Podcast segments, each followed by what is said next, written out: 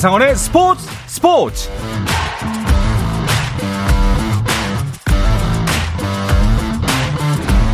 스포츠가 있는 저녁 어떠신가요? 아나운서 한상원입니다. 오늘 하루 이슈들을 살펴보는 스포츠 타임라인으로 출발합니다.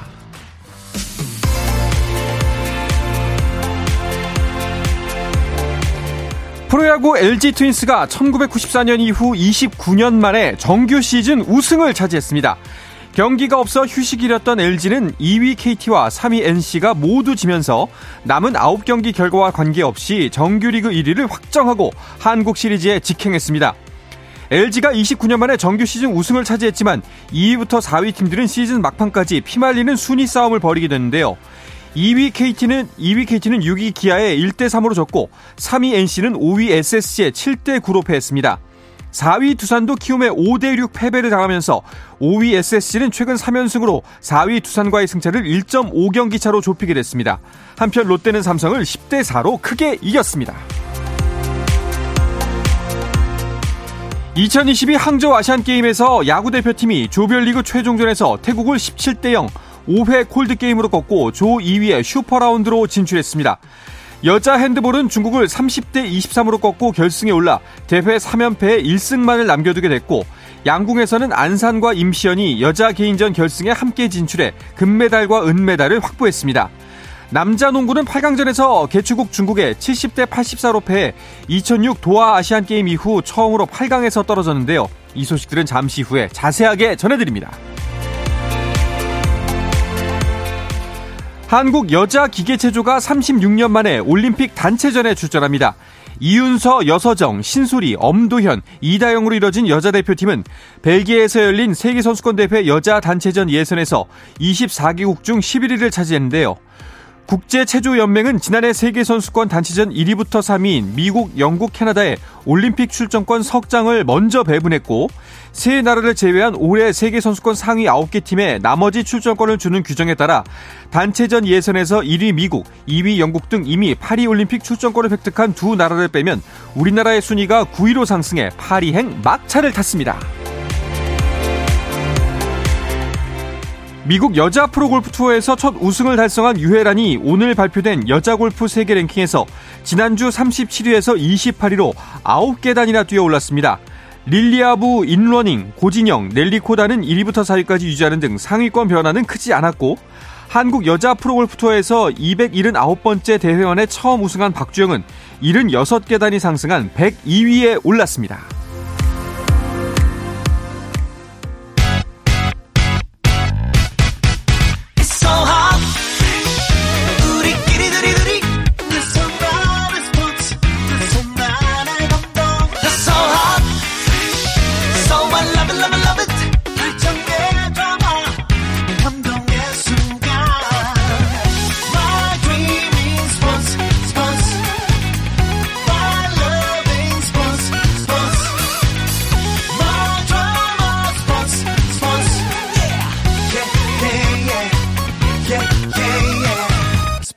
스포츠 스포츠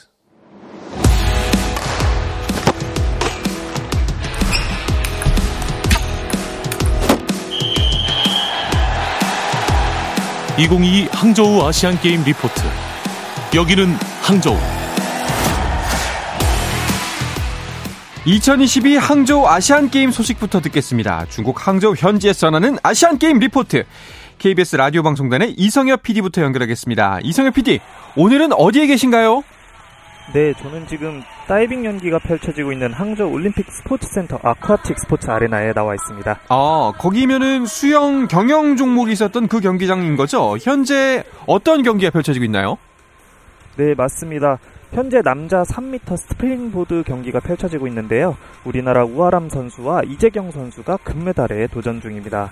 어, 우하람 선수는 지난 2016년 리우데자네이루 올림픽에서 우리나라 다이빙 사상 최초로 결선에 진출해 11위를 기록한 선수입니다.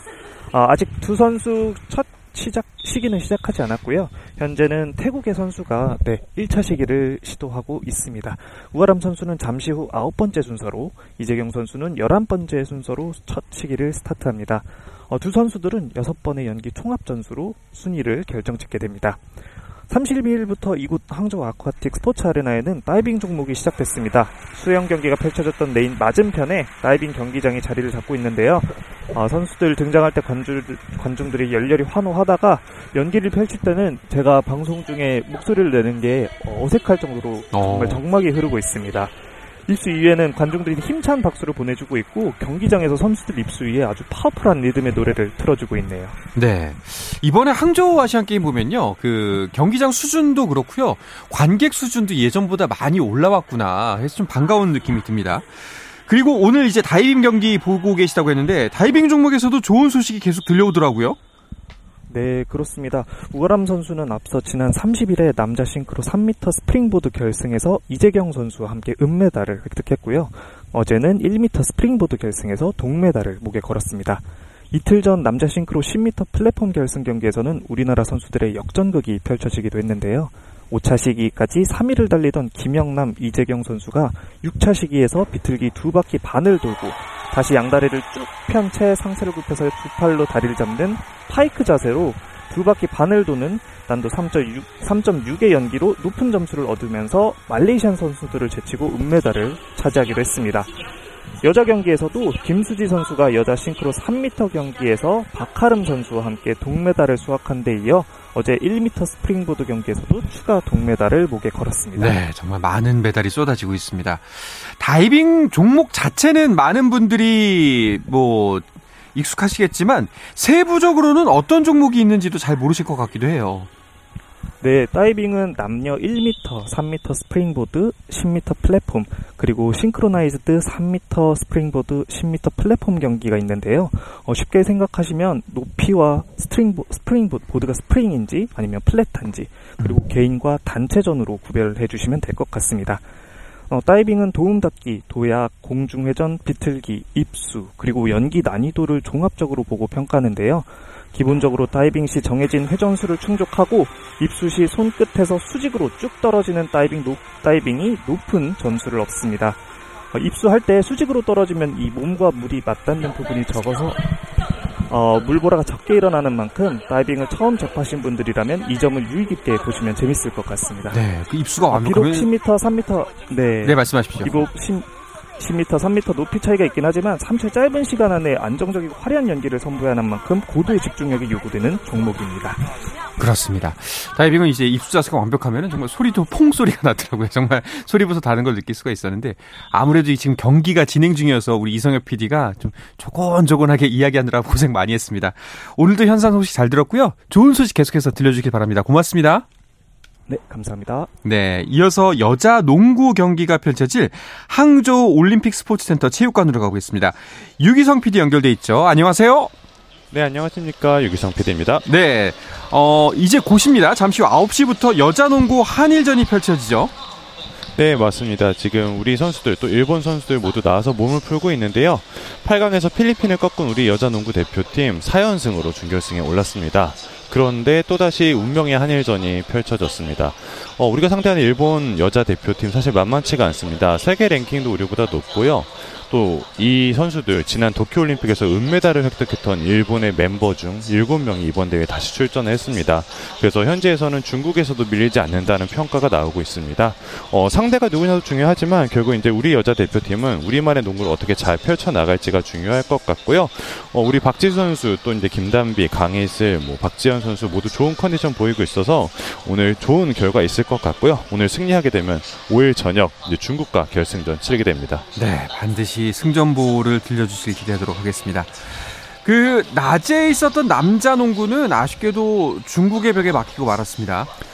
네, 낮에 똑같은 이곳에서 경기가 있었는데요. 그때 당시에는 지금 중국 관중들이 가득 찼었는데 지금 한 절반 정도 찼네요.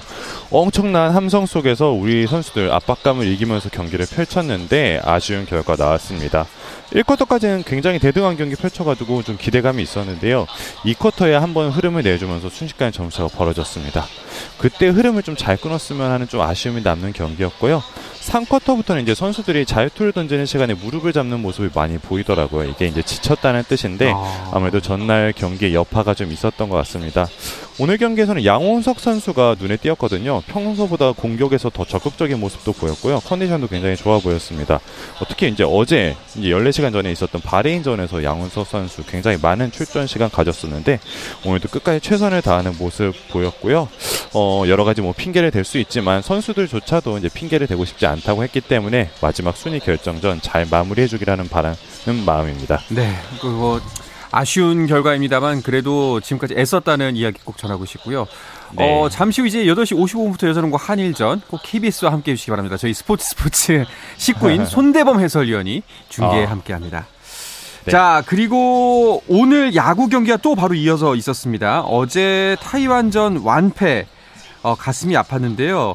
태국전, 콜드 게임으로 만회를 했다고 이야기해야 할까요? 어쨌든 크게 이겼습니다.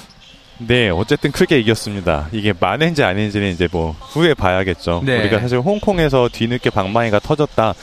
뭐 대만전 기대하겠다 했는데 어제 싸늘하게 식었던 방망이가 오늘은 다시 터졌습니다.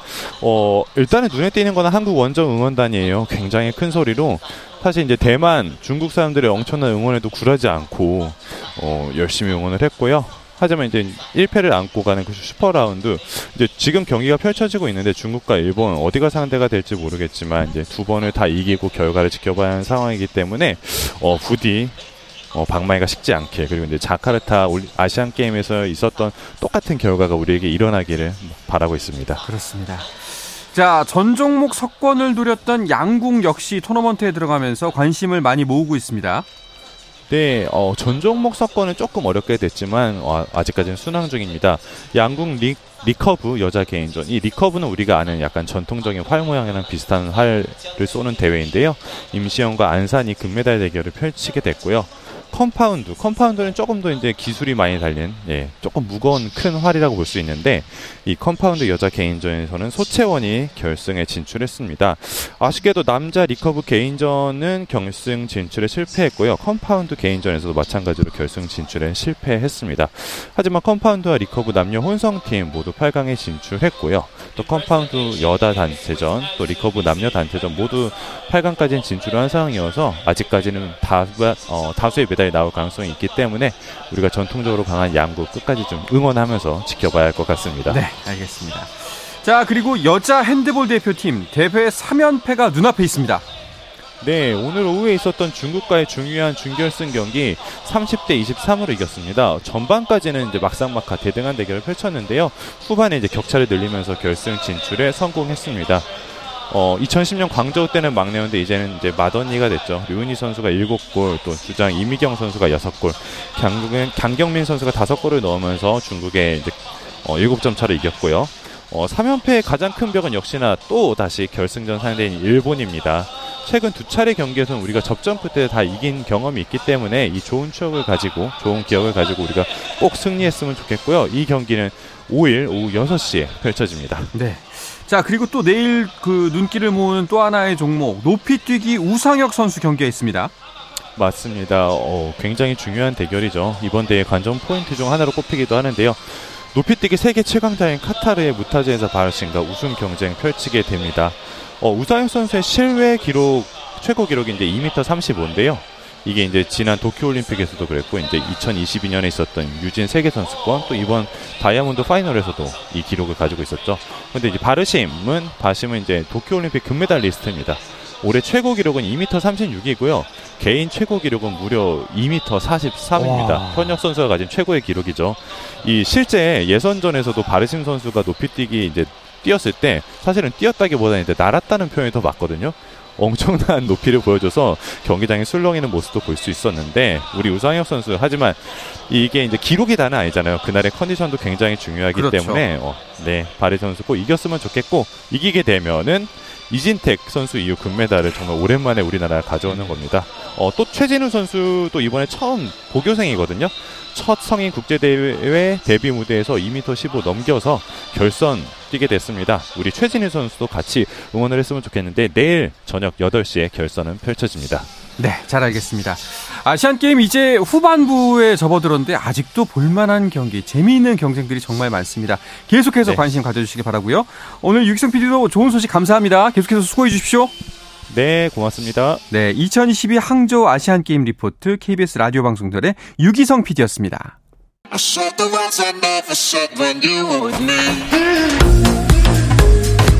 국내 유일 스포츠 매거진 라디오 한상원의 스포츠 스포츠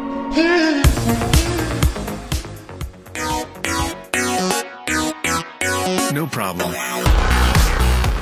네, 화요일에는 매주 다양한 스포츠 이야기를 나누고 있는데요. 아시안 게임 소식부터 야구 이야기까지 문화일보의 정세영 기자와 함께 하겠습니다. 어서 오십시오. 안녕하십니까? 반갑습니다. 자, 지난주 이 시간에 그 권순우 선수의 비매너 논란을 짚었는데 오늘은 그 세리머니 하다가 은메달 이야기를 해야 하는 상황이 됐습니다. 이거 제가 어제 아침에 생중계를 했거든요. 그렇습니다. 이게 어제 3000m 남자 네. 그 롤러스케이트 계주 경기였는데요. 한국 롤러 대표팀은 1위 대만에 불과 0.01초 뒤져 은메달을 차지했습니다. 그런데 너무나도 아쉬운 은메달 은메달이라고 해야 할까요? 한국이 그 마지막 주자가 정철원 선수였는데요. 결승선에서 이 승리를 확신하고 네. 이 세레머니를 하다가 뒤에 이제 대만의 황유린 선수가 발을 왼발을 쭉 내밀면서 이제 역전 어, 금메달을 빼앗기게 됐죠. 이 셋불은 이 세레머니만 아니었어도 금메달을 한국이 차지했다는 점 그리고 스포츠에서 가장 기본 중의 기본이 마지막까지 최선을 음. 다한다는 것을 망각한 선수에게 엄청난 비난이 집중되고 있습니다. 어, 대만의 역전 주자였죠. 황유린 선수가 이런 말을 했습니다. 한국이 축하하는 동안 나는 분투했다. 마지막까지 내가 싸우고 있다는 것을 보여주고 싶었다고 말했습니다. 이것이 진짜 스포츠 정신 아닌가 네. 싶습니다. 아니 분명히 이제 어 이제 순간에 잘못된 선택으로 이제 많은 영광을 놓친 거죠. 예, 특히나 그리고 단체전이기 때문에 네. 예, 그래서 더 많은 비난을 받는 것 같은데 이게 3, 4년을 진짜 열심히 준비했던 그렇죠. 선수인데 결과가 이렇게 나와서 좀 많이 아쉽습니다. 예, 아 근데 너무 많은 비난이 쏟아지는 것 같아서 그 왜냐하면은 전 이제 해설위원이랑 같이 방송을 했잖아요. 네. 안 보인대요. 아 뒤에서 예 예. 이제 뒤를 돌아보지 않는 이상은 이 선수가 어디 있는지 안 보여서 코너를 넘어서 제쳤을 때는 내가 이겼구나 음. 앞에 많이 나와 있었구나라고 그렇죠. 생각해서 방심했을 수는 있다. 음. 물론 그렇다고 해서 이게 면제부가 되진 않습니다만 맞습니다. 네 모르고 한 거기 때문에 뭐 커다란 아마 본인이 제일 괴롭지 않을까요? 정철원 선수는 뭐 네. 바로 뭐 사과하고 이렇게 네. 했는데요. 예. 참 아쉬운 결과였습니다. 너무 아쉽습니다. 자, 그리고 양궁 대표팀 아까 이제 전 종목 석권을 노렸었다라고 말씀드렸었는데 어, 이제 남사, 남자 개인전은, 어, 메달을, 이제 금메달을 노리긴 힘들어졌습니다. 특히 맏형 오진혁 선수의 16강전 탈락이 충격이었어요. 그렇습니다. 오진혁 선수 어제 남자 양궁 리커브 개인전 16강전에서 카자흐스탄 그 압둘린 선수에게 마지막 한 발로 승부를 가리는 슛오프 음. 끝에 5대6으로 지면서 개인전 메달 도전이 좌절됐습니다. 그런데 이 경기에서 이제 슈도프에 돌입하기 직전에 일몰 상황이 발생하면서 음. 더 이상 경기 진행이 불가능했고요. 그래서 3일부터 개방할 예정이었던 결성 경기장으로 이동해서 경기가 치러졌고 또 시야 확보를 위해서 조명도 켰습니다. 어. 사실 양궁 경기가 보통 오전에 열리거나 그렇죠. 오후에 열려서 저녁에 열리지는 않거든요. 이 조명을 켜고 경기하는 게 거의 없다고 해도 과언이 아닌데 산전수전 다 겪은 이 베테랑 오진혁 선수도 낯선 경험이었다고 합니다. 결국 슈도프에서 오진혁과 압둘린 선수 모두 9점을 쌌는데요. 압둘린 선수의 화살이 관역 정중앙에 더 가까웠고요. 아. 오진혁 선수의 탈락이 확정됐습니다. 아쉽습니다. 사실 이렇게 멋진 승부, 진짜 재밌는 경기를 퇴색하게 만드는 게 이런 부분들이거든요. 이번 아시안 게임이 좀 경기 운영면에서 부실한 모습이 자주 나타나는 것 같아요. 제가 야구 기자다 보니까 야구 대표팀 경기를 이제 아. 유심히 보는데 네. 야구 경기에서 유독 오심이 좀 많이 나오고 있습니다. 경기 운영 미숙도 드러났는데 어제 대만전 같은 경우에는 김성윤 선수가 2회인가 그 1루 땅볼을 치고 때린 뒤 헤드퍼스트 슬라이딩으로 일루 들어갔는데요. 이게 느린 장면으로 봤을 때 완전히 세이브였거든요. 맞아요. 근데 일루심이 아웃을 선언했고 뭐 항의를 했지만 받아들여지지 않았습니다. 또 1일 홍콩전에서는 심판 판정에 이 번복이 나왔습니다. 그러면서 20분간의 경기가 지연되기도 했는데요. 어, 이번 항저우 아시안 게임에서는 축구와 야구의 비디오 판독이 없습니다. 그래서 심판 판정과 관련해 불만이 나오고 있는데요. 여자 축구 대표팀의 콜린 벨 감독도 8강 남북 대결에서 선화연 선수 퇴장을 두고 훌륭한 경기가 될수 수 있었던 것을 심판이 망가뜨렸다. 음. 이렇게 비난을 하기도 했습니다. 50분만이 아닙니다. 야구 경기에서 이 스피드건이 오락가락합니다. 그래서 엉터리 구속이 막 찍히거든요. 190도 찍히더라고요. 네. 문동주 선수가 133km를 던지는 거 보고 깜짝 네. 놀랐는데요. 네. 이 중계하면 역시 좀 이상하다는 느낌이 많이 받고 있는데 이래저래 불만의 목소리가 많은 아시안 게임입니다. 앞서 이제 관객들 수준이 많이 올라갔다. 다이빙 네. 경기 때 다이빙 어, 다른 선수들 그 이병 순간에 어 조용히 한다는 걸 보고서 말씀드렸는데 이런 부분들은 정말 아쉽습니다. 네. 아, 그나저나 이 야구 얘기가 계속 나왔는데 뭐 사실 그쵸 심판에 저도 좀 보면서 스트라이크 존이 왜 저렇지? 네. 좀 많이 의구심이 가는 장면이 있었습니다만 차치하더라도 우리나라 야구 어떡합니까? 완패였습니다. 예. 어제 이제 항저우 아시안 게임 B조 조별리그 2차전 대만과 경기였는데 뭐 대만은 우리가 금메달로 가는 길에 반드시 꺾어야 되는 상대인데 0대 4로 졌습니다. 힘 한번 써보지 못하고 무릎을 꿇었다 이런 표현도 나왔는데요. 어, 어제 패배로 우리나라는 국제 대회에서 최근 대만에 3경기 연속 패배를 어. 당했습니다. 어제 대만 야구를 보고 제가 느낀 것은 수준이 매우 높았습니다. 내야는 탄탄했고요. 투수들의 공도 빨랐고 반면 우리 대표팀의 경기력은 좀 실망스러웠습니다. 우리 대표팀이 만 25세 이하 프로 선수들로 팀을 꾸렸다고 해도 10개 구단에서 다 주전급 선수들로 네. 이렇게 구성한 대표팀인데 어 리니민 선수가 선발 투수였는데 이 빠른 공에 전혀 대처하지 못하는 모습이 좀 많이 아쉬웠고 보는 내내 답답하기만 했습니다. 아. 아니 근데 이게 어, 오늘 이제 태국 이기면서 슈퍼라운드로 가긴, 조 2위로 가긴 갑니다만. 네. 타이완은 일정상 다시 만나게 될 텐데, 이길 수 있겠습니까? 저는 아 쉽지 않을 것 같다. 네. 뭐좀 생각을 하는데 이게 지금 대표팀 구성부터 좀 꼬였다고 보고 음. 있는데요. 사실 이번 대표팀을 두고 좌타자 비율이 너무 높은 게 아니냐라는 지적이 나왔습니다. 네. 실제 어제 대만전에서 노시환, 윤동희, 김영준 선수를 제외한 선발 야수 6명이 모두 좌타자였습니다. 이번 대회를 앞두고 상대가 이제 자만 린, 아, 자완인 린 위민 선수를 대표팀에 합류시킬 가능성이 높고 우리나라 경기에 등판할 것이다. 이런 전력 분석까지 나왔는데요. 그런데 우리 지금 대표팀의 우타자 자원이 한정적이었기 때문에 타선에 큰 변화를 줄 수 없었습니다. 네. 어, 개인적으로 제가 작년 대표팀 선수 그 기술위원을 지냈는데요. 제 생각에는요. 어떻게 해서든 우타자를 좀 더 많이 뽑았어야 한다. 이게 아쉽고요. 그리고 국제대회에서는 경험 많은 베테랑 포수가 꼭 필요한데 현재 주전 포수인 김형준 선수, 백업인 김동원 선수는 1군 출전 경험이 적습니다. 음. 특히 김형준 선수는 어제 4회 실점 과정에서 블로킹이 좀 아쉬운 모습을 보였는데요. 사실 포수는 와일드 카드로 베테랑 포수를 뽑아도 되는 상황이었습니다. 하지만 류중일 감독 그리고 전력강화위원회는 베테랑 선수 선발 대신 외야수 최원준 선수를 와일드 카드로 썼는데요. 그런데 최원준 선수 지금 주전이 아닙니다. 어. 지금 벤치를 지키고 있습니다. 네. 이런 부분이 상당히 아쉽습니다.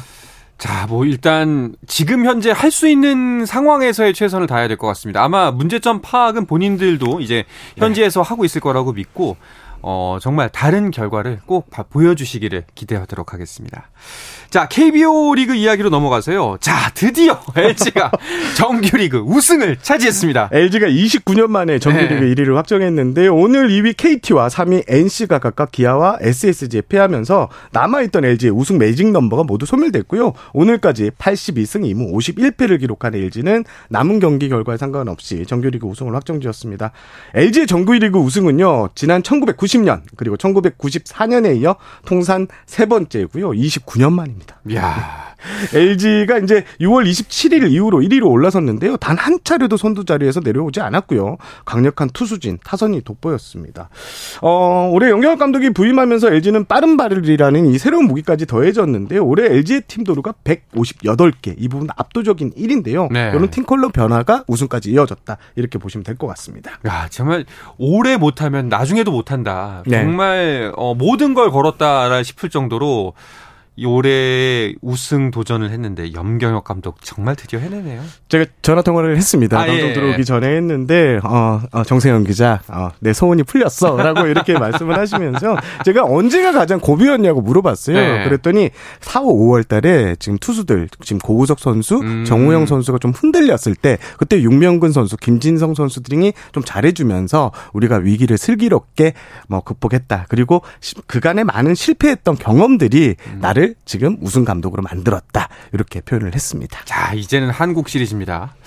아, 한 가능성 어느 정도로 보세요? 어, 좀 뭐 7분 능선은 넘었다고 봐요. 아무래도 음. LG가 선발 투수들이 좀 약하지만 많이 쉴 수 있잖아요. 한 네. 20여일을 쉬고 나오는데 이렇게 되면 뭐 KT나 NC, SSG나 두산 이런 팀들이 올라와도 선발 투수력에서는 좀 해볼 만하다고 생각하고요. 영열 감독이 그런 말을 하더라고요. 나만의 비장의 무기를 또 준비하고 있다 이런 오. 얘기를 했는데 그거 한번 지켜보셔야 될 것 같습니다. 또 이제 뭐 2위 대결, 3위 대결 약간 중위권 싸움이 굉장히 현재까지도 치열하기 그렇습니다. 때문에 이 예. 부분도 아마 LG 입장에선 반가운 상황이지 않을까 싶어요. 끝까지 이렇게 치고받고 네. 싸우는 시나리오를 LG는 원하는 것 같습니다. 알겠습니다.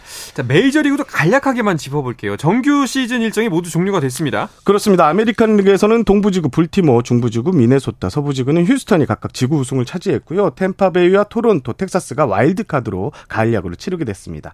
내셔널 리그에서는 동부지구의 애틀란타, 중부지구의 밀워키, 서부지구의 LA 다저스가 각 지구에서 우승을 했고요. 필라델피아, 마이애미, 애리조나가 와일드카드 주인공이 됐습니다.